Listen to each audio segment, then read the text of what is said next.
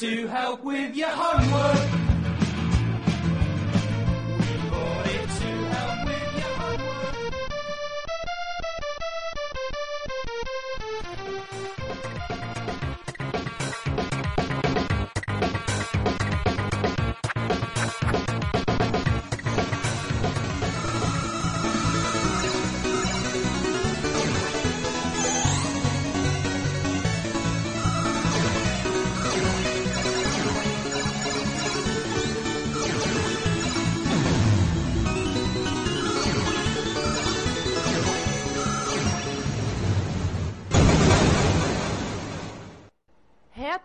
Retrocomputaria, porque velho é o seu PC.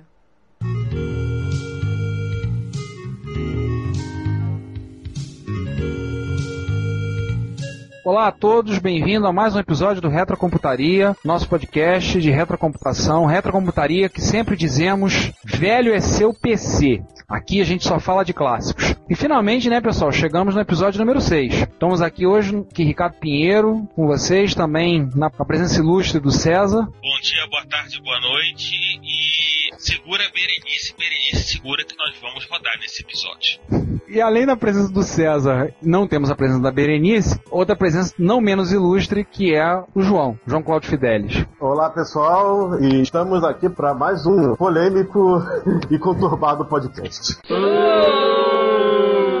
Bota conturbado nisso, né? A gente tá ficando bom nisso. E o nosso assunto hoje é outro que vai se deixar a gente falar, vai até o dia seguinte, né? 16 e 32 bits.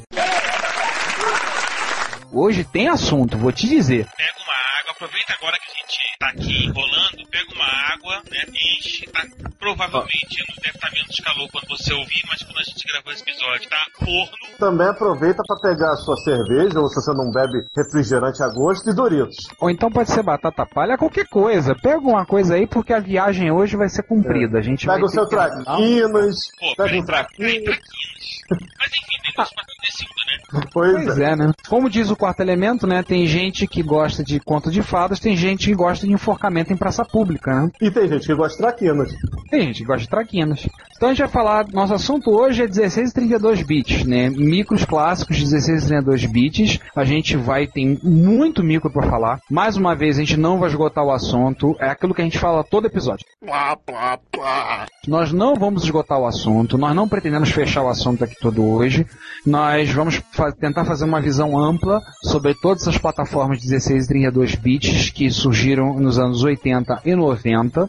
E nós pretendemos com isso pavimentar o caminho para que nós possamos fazer outros episódios específicos sobre essas plataformas. Nós temos bastante assunto. Temos que falar de PC, quem diria, nós vamos falar de PC. É, preparem-se. Ali, aliás, tem muita gente que vai saber que PC é o primeiro da linha do tempo que nós vamos comentar. Então nós temos PC, micros da Apple, Atari, Commodore, povo do Amiga pode festejar. Vamos falar de Amiga. A Acorn, falar do Sinclair QL e ainda falar de micros japoneses. Ou seja, pega um pacote grande de Doritos ou então pega um suprimento tamanho família de refrigerante porque o papo vai ser cumprido. É claro que nós vamos voltar a esses assuntos em episódios específicos, mas hoje a gente, essa nossa proposta é abranger todo esse percurso. Esperamos conseguir. Então vamos começar logo? Vamos? Vamos começar pelo primeiro. E aí vai fazendo que vem 30 anos. Personal Computer, né? Isso. IBM 5150. 1981. Aliás, é interessante contar a história do IBM PC pelo seguinte: a gente falou nos primeiros episódios, a gente recomendou para quem tivesse interesse ver aquele documentário O Triunfo dos Nerds, com a apresentação do Robert Kringley. Teve gente que viu o documentário, comentou no Twitter, gostou muito do documentário e a terceira parte dele ele narra em ba- bastante detalhes a gênese do PC. A gente vai tentar apanhar, fazer um apanhado curto só para explicar o que, que originou o PC. Na época, a IBM era a maior, maior fabricante de computadores, né? a IBM imperou e dominou sobre todo o território durante muito tempo. Ela era um monopólio, de certa forma, mas não era um monopólio que só tinha ela. Você convivia ainda com máquinas da Boros, convivia com máquinas da Digital e de outros fabricantes. Mas a IBM era quase hegemônica. Quando Aliás, é, só para lembrar o Ricardo e dizer novamente que significa a sigla IBM. International Business Machines.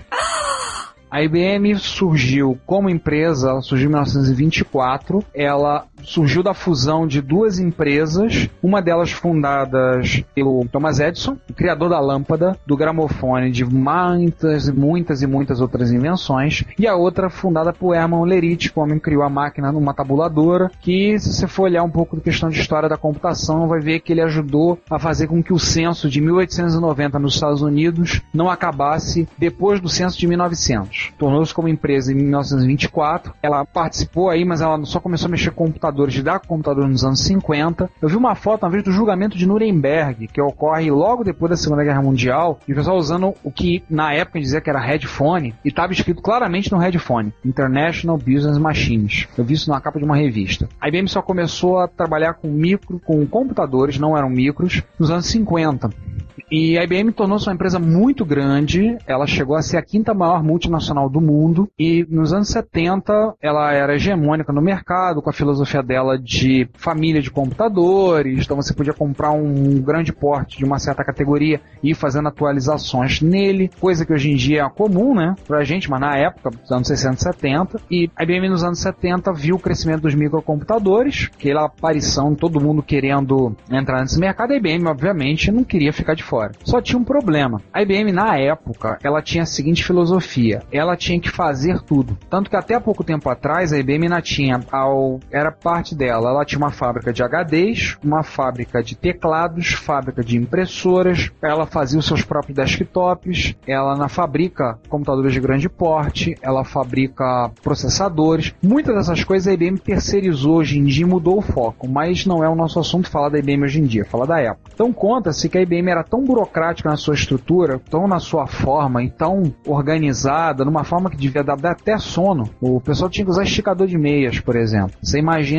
o vendedor da IBM que quer vender computadores, ele tinha que usar esticadores de meia, porque as meias tinham que estar retinhas, não podiam estar emboladas. Levava nove meses para transportar de um, de um depósito para outro, para você levar uma caixa. Temos só pela burocracia interna da empresa. É, e É, aí então- você pega, por exemplo, é, aliás, parênteses, a gente vai entrar num episódio muito sobre a gênese do PC, que tem muita história, né? É quase uma mistura, né, de história da vovó com Mindbusters. Tudo que tem se criou em torno do, do PC. No entanto, o PC foi criado em basicamente um ano por uma equipe especial, completamente separada né, do centro da burocracia. Ela não estava em Armonk, Nova York estava em Boca Raton, Flórida, e que usou componentes disponíveis no mercado. Isso para a IBM era uma coisa assustadora, né?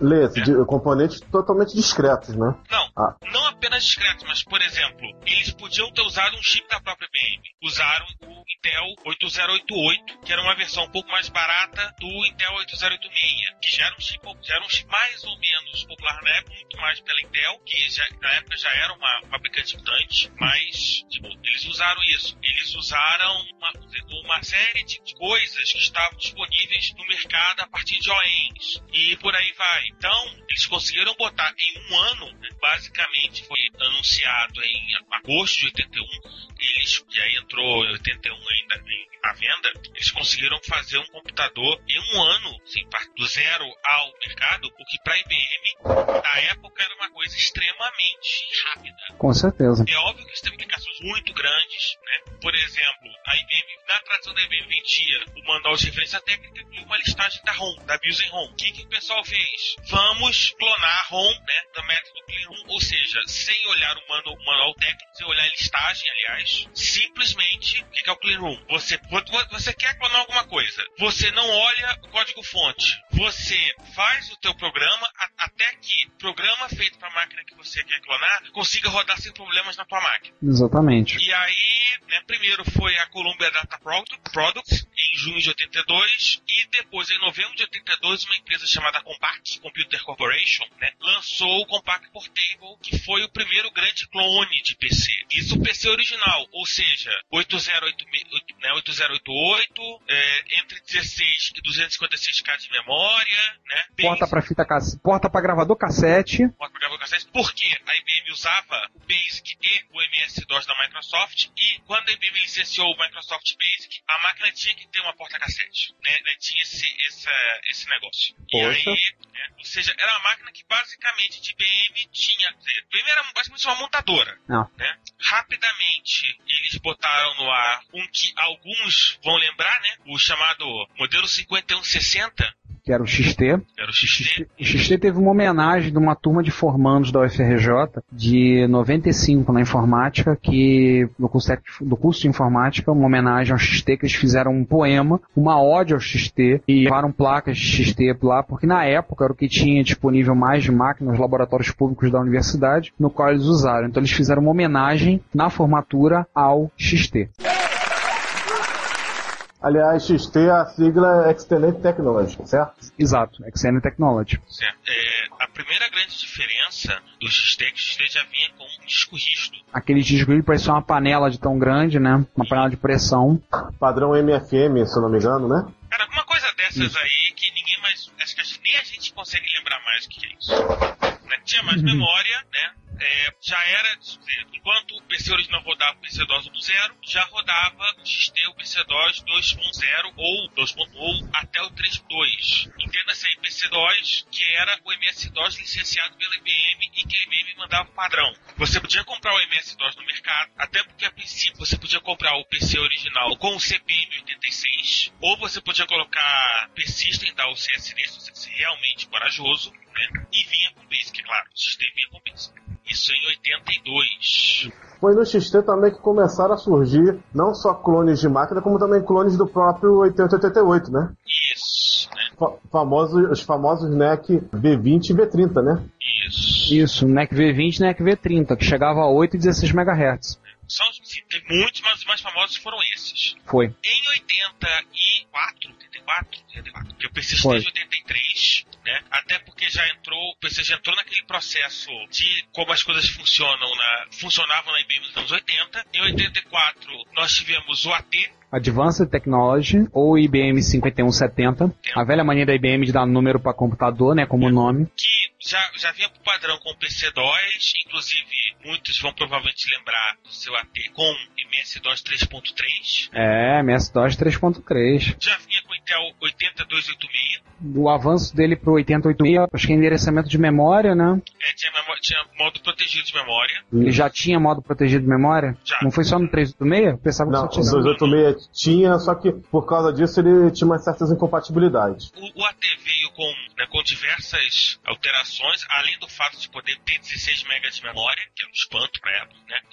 né, Tipo, o teclado, esse teclado AT que até hoje, de certa maneira, continua vivo entre nós, né, tá aí, né? Originou-se no, no, no AT, vinha também com disco rígido, vinha com bus AT, etc, etc, etc. Tinha o, o suporte também a compensador matemático, né? Mas o que vai nos interessar mais pelo lado bizarro é o IBM 4860. PC Também. Júnior, né? É, também conhecido como PC Júnior. Essa, sabe, essa máquina podia ser também considerada naquele nosso programa de Epic Fall, se não fosse, se não fosse por alguns detalhes que ele, que ele acabou deixando é, marcado como, como computador que deixou um clone dele mais famoso do que o próprio, o Tandy 1000. Uma coisa curiosa do PC Júnior, nem é que eu me lembro sempre, nem é o PC Júnior, é que correu um boato na época, eu acho que já até comentamos isso no episódio de MSX, corria um boato na época da, da MSX Micro número 1 da revista, que saiu em dezembro de 85, que a IBM, para substituir o PC Júnior, iria lançar um MSX. Eu não sei o quanto esse boato era verdadeiro, quanto era falso, porque na época é muito, era muito fácil uma revista criar um boato, inventar uma história e lançar, como você não tinha grandes dificuldades para confrontar, você não tinha uma internet na época para ver se verificar, né? teve revista que prometeu Metal Gear 3 para MSX.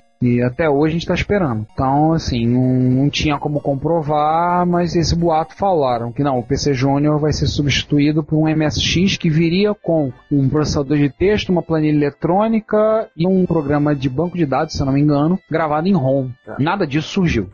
Nada Exato. disso surgiu. É, um detalhe importante do, do PC Júnior é que ele era, ele era muito mais barato do que os irmãos maiores. O modelo mais barato, que tinha 64K de memória, ele estava a 669 dólares. Era extremamente barato para os padrões IBM. Exato. O PC, apesar do nome PC de Personal Computer, ele era extremamente caro e não era tão pensado para o usuário doméstico assim, porque ele não tinha atrativos que máquinas de 8 bits tinham, como por exemplo, não tinha som, o gráfico dele no máximo, isso com placas adicionais, a famosa CGA, permitia no máximo quatro cores, e olhe lá. O PC Júnior, ele tem uma vantagem. A vantagem dele é que ele foi pensado com uma máquina doméstica. Ele aceitava cartucho, né? Ele vinha com um porta pra usar cartucho. Ele veio com porta de cartucho, o teclado dele era chiclete, pasmem, Ai, da primeira versão, depois foi corrigido na segunda versão. Deus misericordioso, teclado Porta de chiclete. Tinha porta joystick, a famosa porta cassete do primeiro PC continuou nele, e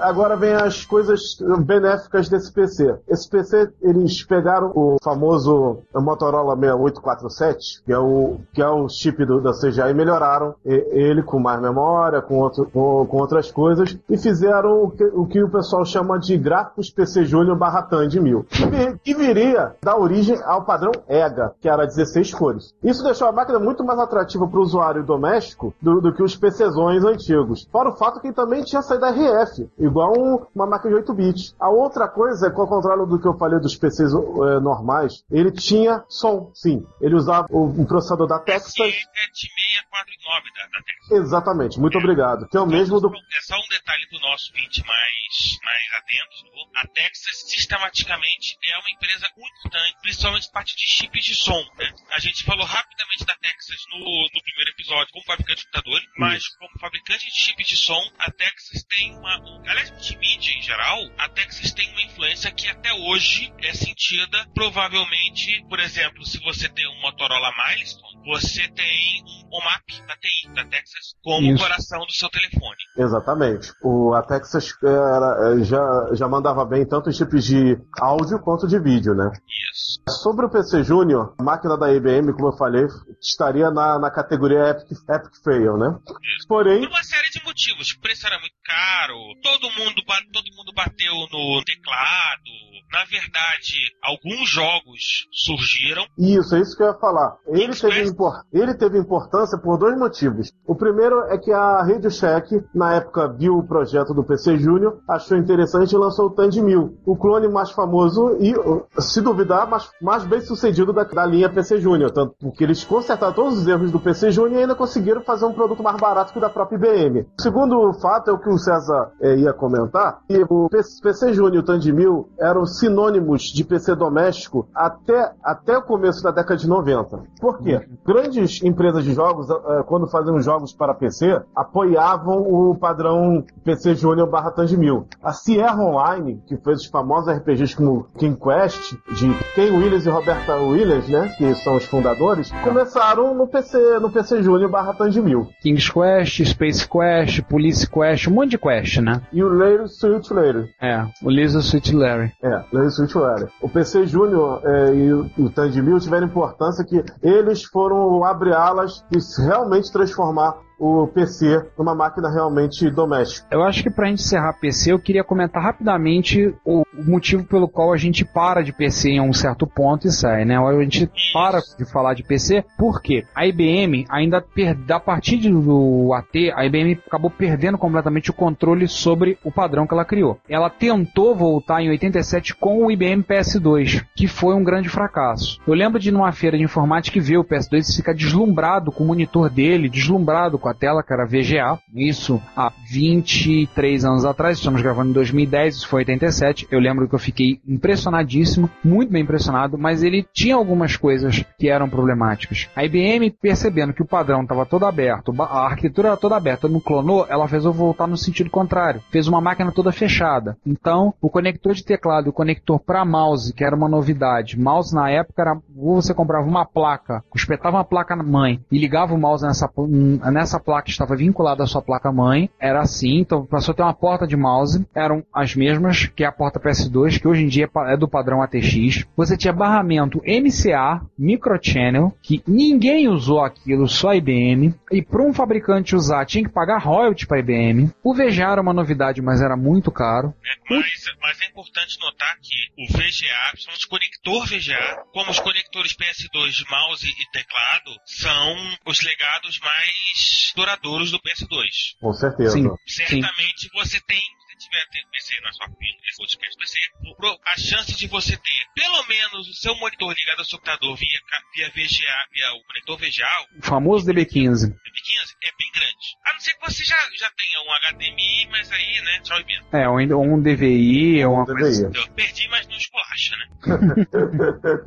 Não atira na, não atira na cara não para não estragar o velório. Exatamente. A gente Voltando à nossa túnel do tempo, na linha do tempo. ir para a IBM, né? Isso. Sai de Só uma coisa. pra Pertino, Vamos para Cupertino. 3 horas de Só- voo. 6 horas de viagem depois, a gente chega a Pertino, a gente começa a falar das aventuras e desventuras da Apple. A Apple era muito bem sucedida na época dos 8 bits com o seu Apple II, né? Isso, né?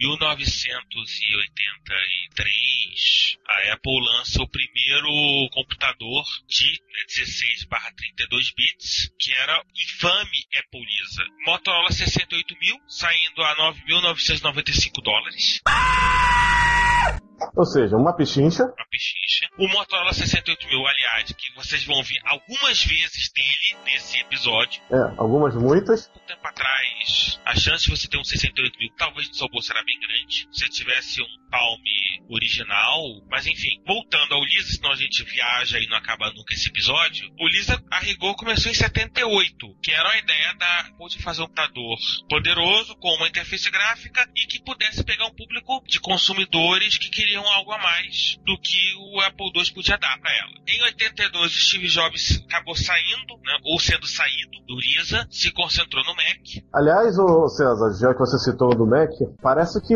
havia, né, rivalidade dentro da própria Apple entre a equipe do Lisa e a equipe do Mac, né? Isso, houveram muitas rivalidades. Não, não foi uma coisa muito fácil. Tem muito, muita documentação sobre isso, muita coisa.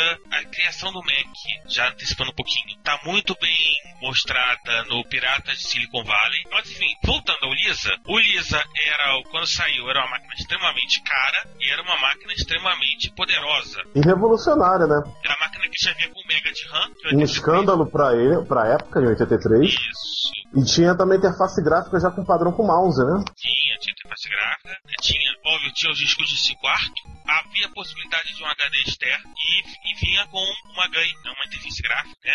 E um sistema operacional que tinha multitarefa, não era primitiva, era cooperativa, ou seja, os programas tinham que ser bonzinhos para a multitarefa acontecer. O sistema operacional não impedia que um programa pegasse tudo para ele, todos os recursos para ele, não deixasse os outros rodar. E memória virtual, o que 83 era muita coisa. Também é outra coisa muito revolucionária no Lisa.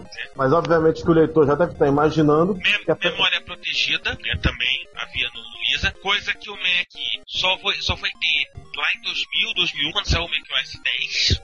O operacional do Lisa era mais avançado que o do Mac, isso estava muito claro. Mas é aquele negócio, E nosso ouvinte deve ter imaginado que, do tipo, apesar de todas essas vantagens, o precinho dele foi a principal derrocada do, do Lisa. Sem sombra de dúvida, afinal, 10 mil dólares? se você podia comprar um PC, basicamente fazer a mesma coisa, para quatro PCs tinham Lisa, os cinco PCs tinham Lisa, é óbvio que o público que vai comparar os dois não vai discutir duas vezes.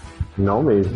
né? E tinha diversos problemas, por exemplo, memória virtual podia tornar o computador lento. Além disso, chip de 5 MHz tudo que o Lisa tinha, né? Em alguns momentos, o 68 mil baleava. De cataplaft. Mas enfim, era uma máquina que estava muito à frente Do tempo dela. do tempo dela e do próprio famoso que foi o Mac.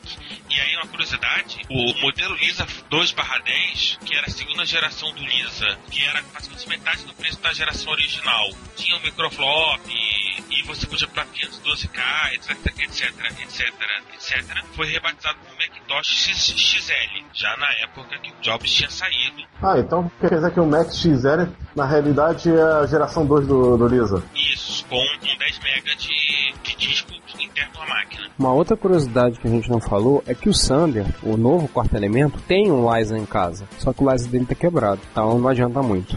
Para fechar, algumas curiosidades do Lisa. Bem, a origem do nome é um mistério. Alguns pensam que é um acrônimo, é Local Integrated Software Architecture. Outros falam que, na verdade, Lisa é o nome da filha do Steve Jobs. No filme Piratas do Silicon Valley, ele ensinou, inclusive, que é uma filha que ele teve fora do casamento. Aí dizem que o acrônimo foi inventado depois. Tem algumas questões aí que não ficam claras. Fol há um folclore que diz que a Apple mantém um número significativo de Lisas não vendidos em um estoque, guardados num depósito que ela mantém no estado de Utah, nos Estados Unidos.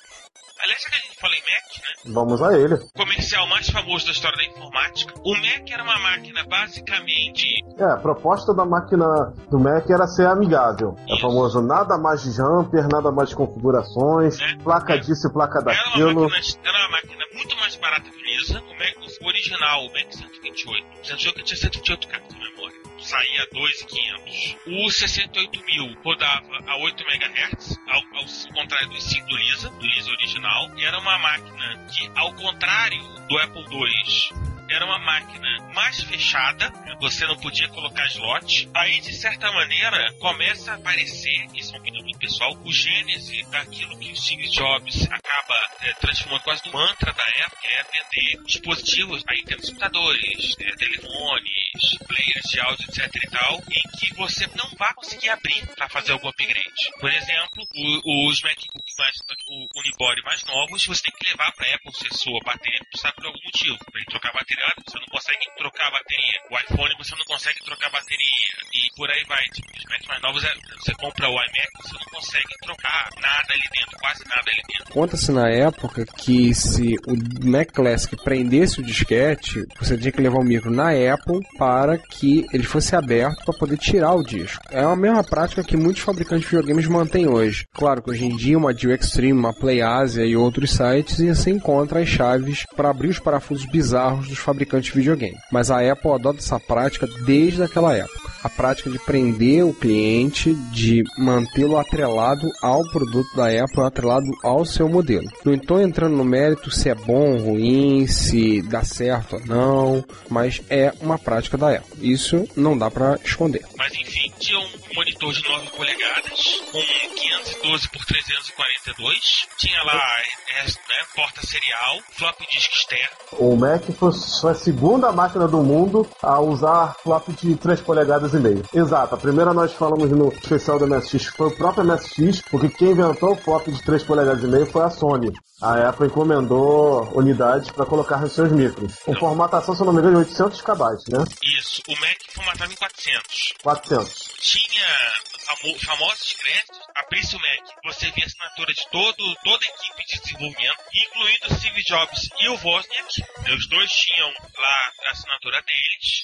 E a partir daí começou-se uma longa era de computadores Mac usando coisas muito parecidas, ou seja, 68 mil ou seus descendentes, o System, né, o Macintosh System Software, que depois virou macOS a partir do 8, etc, etc, etc, etc, é 88 quando a Apple resolve trocar pelo PowerPC. Mas certamente não é o mais divertido desse, desse bloco. Agora vamos... Vamos fazer coisa, ô João, vamos, Diga. vamos apanhar. Vamos lá.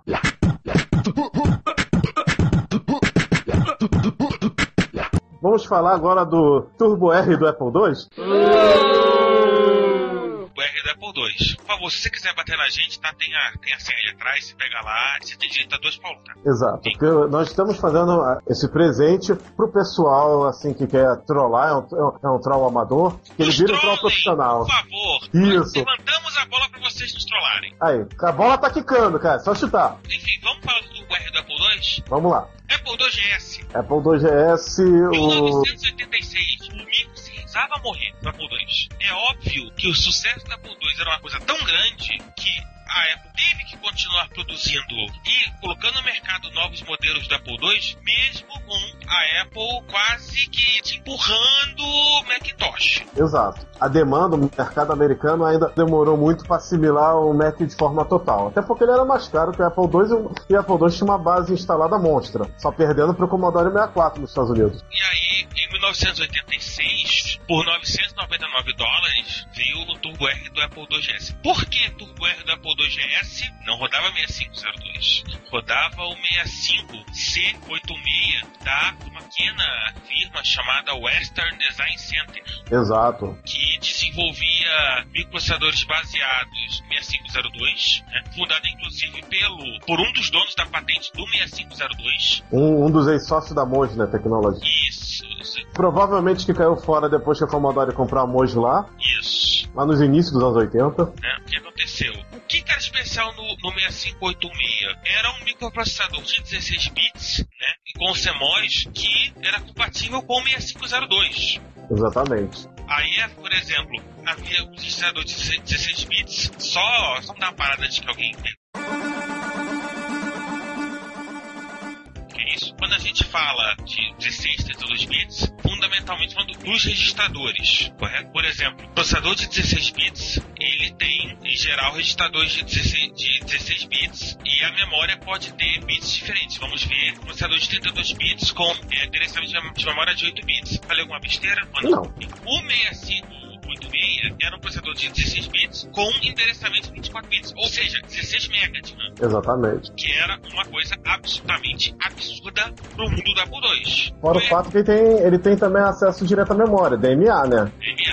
Isso é uma, uma aceleração violenta. Violenta. Esse processador tem uma curiosidade, é que o clone dele que a Ricoh fazia, especialmente para Nintendo, é, virou o coração também do Super Nintendo. Então é o Apple II GS não foi o único que não usou esse chip, né? Tem- existe um clone da Ricoh pro Super Nintendo também. né? O Apple II GS, ele vinha com obviamente com avanços em gráficos em som, nome GS, né? Como o famoso Super High Re- Resolution 640 por 200 com Uma paleta, paleta de 4.096 cores. Você podia selecionar 4, correto? Correto? Podia selecionar 4 a partir da paleta de 4096. Ou então você podia selecionar 16 cores a partir dessa paleta de 4096, mas se você aceitasse ficar no mundo do 320 por 200. Que era a resolução padrão para jogos naquele tempo. Isso. E aí você podia fazer as brincadeiras, né? Tipo, mudar as paletas, brin- brincar com o scanline, né? Que era uma coisa que era muito divertida de se fazer no mundo do CRT e vai se perder com a migração para LCD e LED e plasma, né? Infelizmente, mas enfim, é, Mas enfim, É. você, você podia fazer essas brincadeiras e conseguir muito mais do que as 4 ou 16 cores da paleta. Bom, no, no mundo do, do, do TRS-80 Color, só chamar de, como é que é, Color Artifact, esse, esse efeito. Não sei se no Apple tem o, nome, é o mesmo nome ou, ou tem outra designação. Quem souber, por favor, manda um e-mail pra gente. O áudio era. O áudio dele era violento. era violento. O áudio dele é um Foi chip da... fabricado por uma tal Sonic. É, É, você, por saber o que a Sonic já fez nessa, nessa vida, os caras são bacanas. com certeza. O som era absolutamente assustador. 16 vozes em Wavetable, cara. Não é pra qualquer um. Como tudo Apple 2GS, você podia expandir para fazer qualquer coisa, né? Desde adaptadores SCSI até, mais recentemente, adaptadores para discos IDE de 2 polegadas e meia, os famosos discos né, de rígidos de notebook. E o drive dele é padrão Mac, né? 3,5 de 800K. Agora, a parte mais engraçada do, do Apple 2GS, na minha opinião, é que do tipo, a Apple pensou nos, mil- nos milhões que compraram Apple do Apple II ao Apple IIe, Apple IIc, pra falar a verdade, e eles fizeram um kit de transformação, esse nome até se a gente vai achar familiar. Eles, eles vendiam um kit de transformação pro seu Apple virar um Apple IIgs, que era bem simples. Era uma placa-mãe de Apple IIgs, você desaparafusava a placa do, do Apple II, tirava ela e botava do Apple IIgs. Outra coisa importante é o aparecimento do Apple Desktop Bus, né, que se tornou o bus padrão dos Mac, basicamente até 98, e, e tinha um sistema operacional gráfico, que era o famoso GSOS, né, embora você pudesse rodar ProDOS e, o que mais pintasse aí na sua frente. Olha, eu vou falar até uma coisa sobre o, sobre o Apple IIgs é, es- estranhíssima. É que, apesar de a gente estar falando de um Apple bombado, ele, em termos gráficos e de, de som, ele em 86, ele, ele superava os Macintosh da época. Os, os Mac foram lá na, vão pegar lá na frente. né. O Apple GSOS era um sistema gráfico, existia o uso de mouse e tal, né? Obviamente, na, naquela linguagem visual que a Apple trouxe com o Lisa e principalmente com o Mac. Mas você podia espetar lá o seu Apple II, o seu Pro 2, etc e tal, e rodar, problema. E Agora, essa máquina, ela só surgiu foi por nenhuma benevolência a Apple aos seus clientes do Apple II, mas sim para brigar com uma faixa de micros que estava aparecendo aí, que a gente vai falar daqui a pouquinho, dos- do Commodore Amiga e do Atari ST, né? Esse micro é a resposta da Apple a, ao- a esses rivais que estavam aparecendo nessa É, época. E antes que eu me esqueça, é ter um tal de John Carmack e um tal de John Romero que começaram programando no Apple II GS.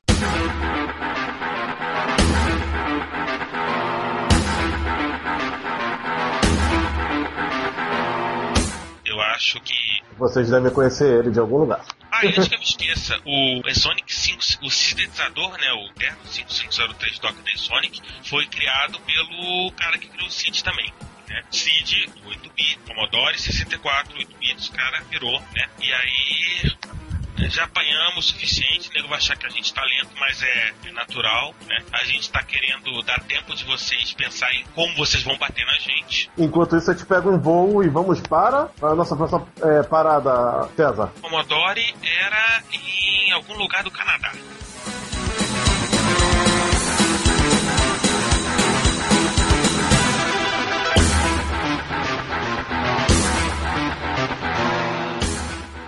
Bem, a partir daqui continuamos na próxima parte, aí falando de Amiga, Atari ST e outros. Mas se vocês estiverem atentos, na trilha sonora dessa parte, tivemos músicas de Apple II GS, do IBM PC Junior e alguns sons de jogos de PC dos anos 80. Além de, é claro, a abertura do clássico Doom de 1993, de John Carmack e John Romero. Mas na sessão musical de hoje não poderíamos deixar de prestar um tributo àquele que tem nativamente o melhor chip de som de toda a retrocomputação, o Amiga. Falo nativamente pois existem aperfeiçoamentos feitos para outras plataformas que conseguem melhorar o áudio ao nível superior ao do Amiga, mas de fábrica ninguém barra o micro canadense. Ouviremos então uma compilação de músicas do Amiga. Primeiro, um mod, como não poderia deixar de ser. Este chama-se Electric City, da autoria do Jazz Cat. Depois, uma sequência de músicas de jogos, na ordem, Agony, Alien Breed, Lotus 3 The Ultimate Challenge, Project X, Turrican 2, First Samurai, Shadow of the Beast, Pinball Fantasies, Blood Money, Lotus Turbo Challenge 2 e fechando com Xenon 2 Mega Blast. Uma farra para os fãs dessa máquina fantástica. Esperamos que vocês gostem. Curtam o som e nos vemos na parte B desse episódio.